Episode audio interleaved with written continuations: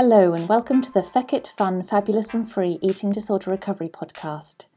I'm Helly, and I'm here to provide regular bursts of information and inspiration, some neuroscience applicable to eating disorder recovery, perhaps a few rants, but otherwise lots of positivity with a bit of a Feckit attitude, some fun, and a sprinkling of fabulousness to help everyone find freedom in recovery.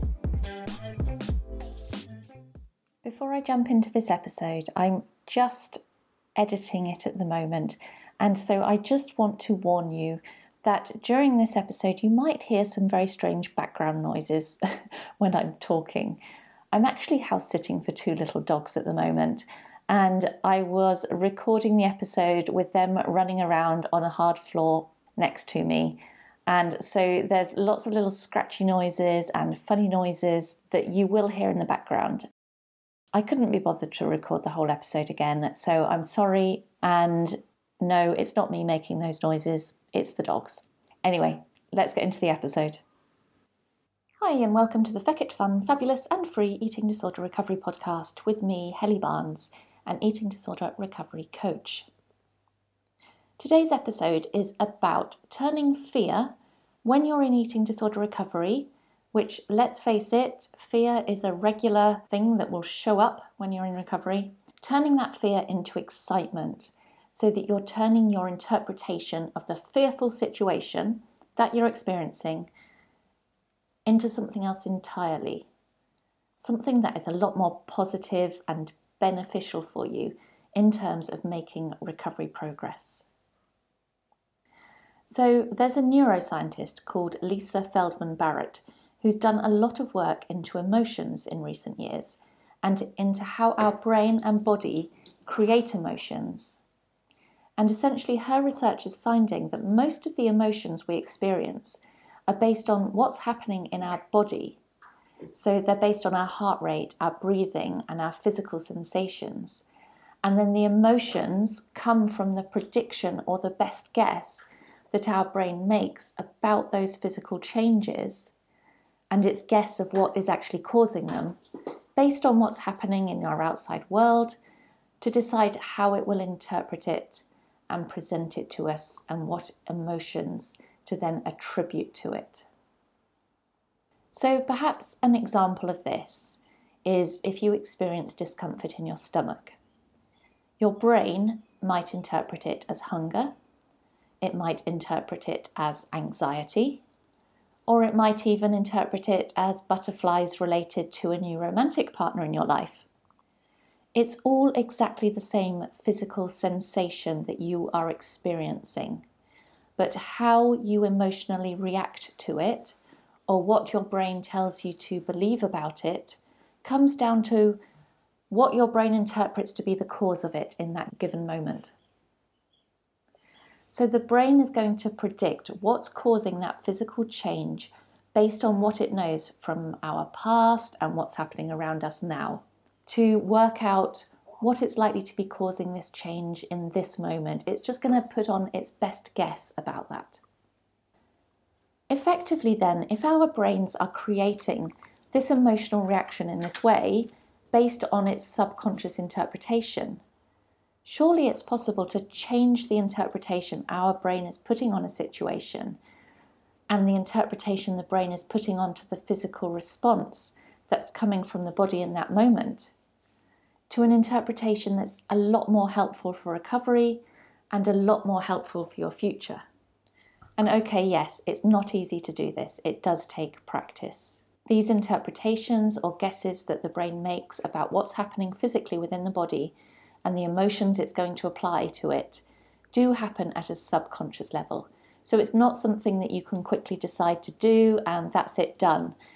It takes focus and practice and applying conscious effort to re-evaluate the situation you're in and change the interpretation you're putting onto the event. But if you can do this, it will aid the rewiring process and it will make recovery that bit easier to get through and dare I say it, I think I'm going to, it might even make recovery that bit more fun as well. And this is a technique that I used in my recovery on more than one occasion. unknowingly, in fact, at the time. As I was facing the fear that repeatedly came up with recovery, it was managing to change how I was feeling in that moment or change my interpretation of what was happening in my body at that moment from being absolutely terrified and wanting to run away to an okay, I'm pumped up, I'm excited, and I'm ready to attack mode. And I wrote a blog post about that on my recovery blog, which is recoveringnomad.com. And the post is still there if you do want to read it. But as this is quite a powerful tool, it's worth really highlighting it here on this podcast. So, just to get a bit more into the biology for a moment, then, when you're in a situation in which the brain has perceived there to be a high threat, such as happens very regularly in eating disorder recovery, unfortunately, the brain releases adrenaline and cortisol in a surge, which leaves the brain incapable of much rational thought. You get tunnel vision, your heart starts to race, and you get sweaty and clammy. And I'm sure that you know all these symptoms all too well if you have an eating disorder and you've had to face any situations that create that instant response. Usually, situations around food or not being able to be as active as you might want to be.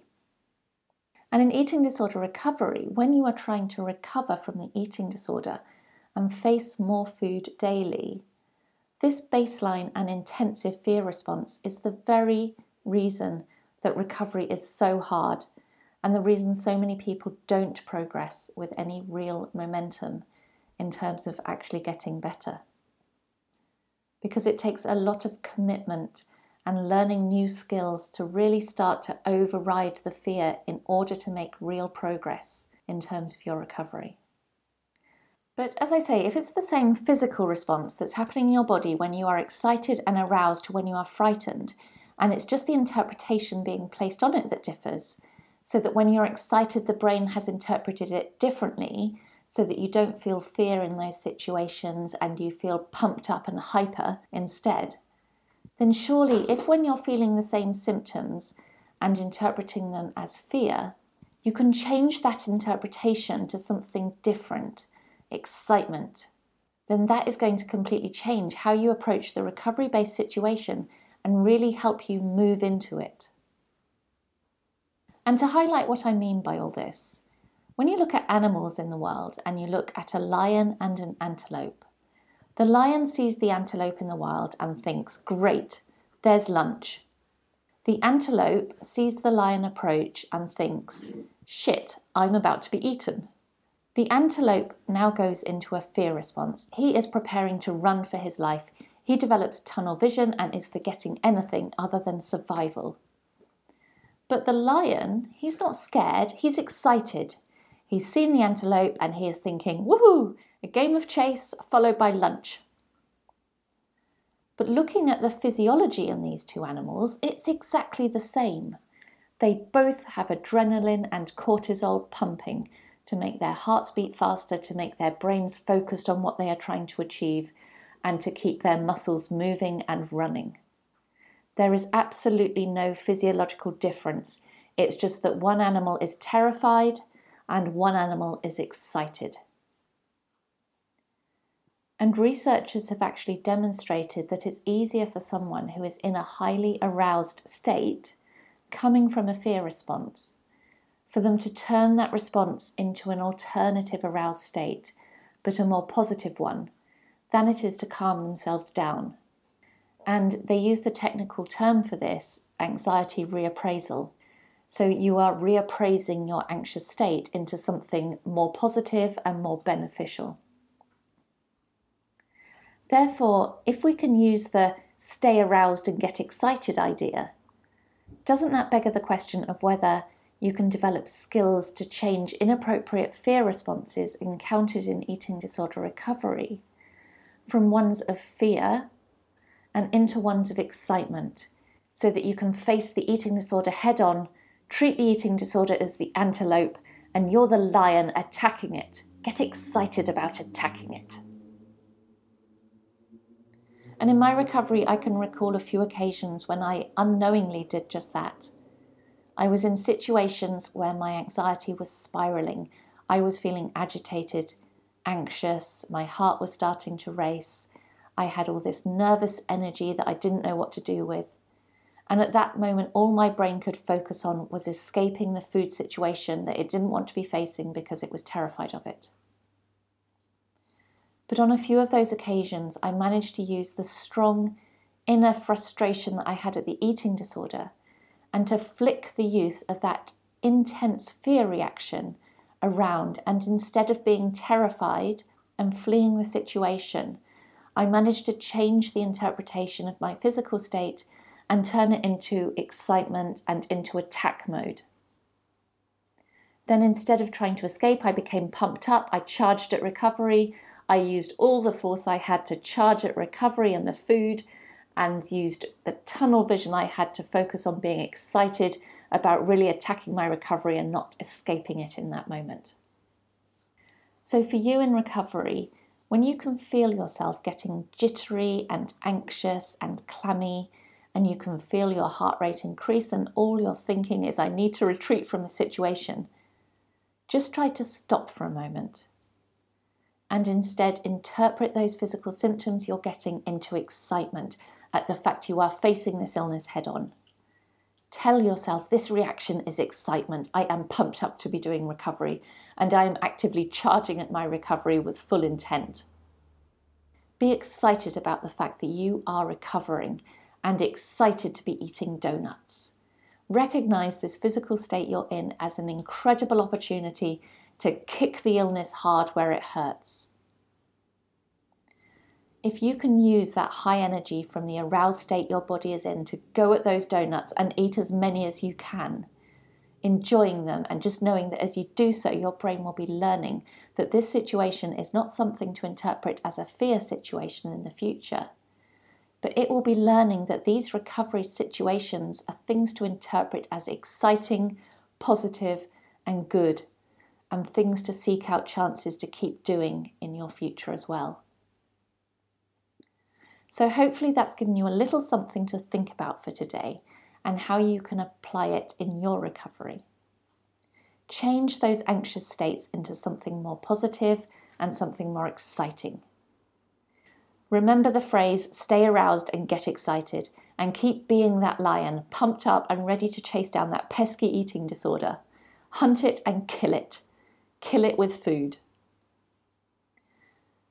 I'm Helly. I'm an eating disorder recovery coach. If you want to know more about me or my coaching, find me on hellybarnes.com.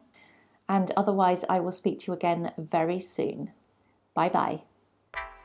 Thank you for listening to the Feckit Fun, Fabulous and Free Eating Disorder Recovery podcast. Don't forget, eating disorder recovery doesn't have to be boring and doesn't have to be serious. Now go and grab yourself some food and have a fabulous rest of the day.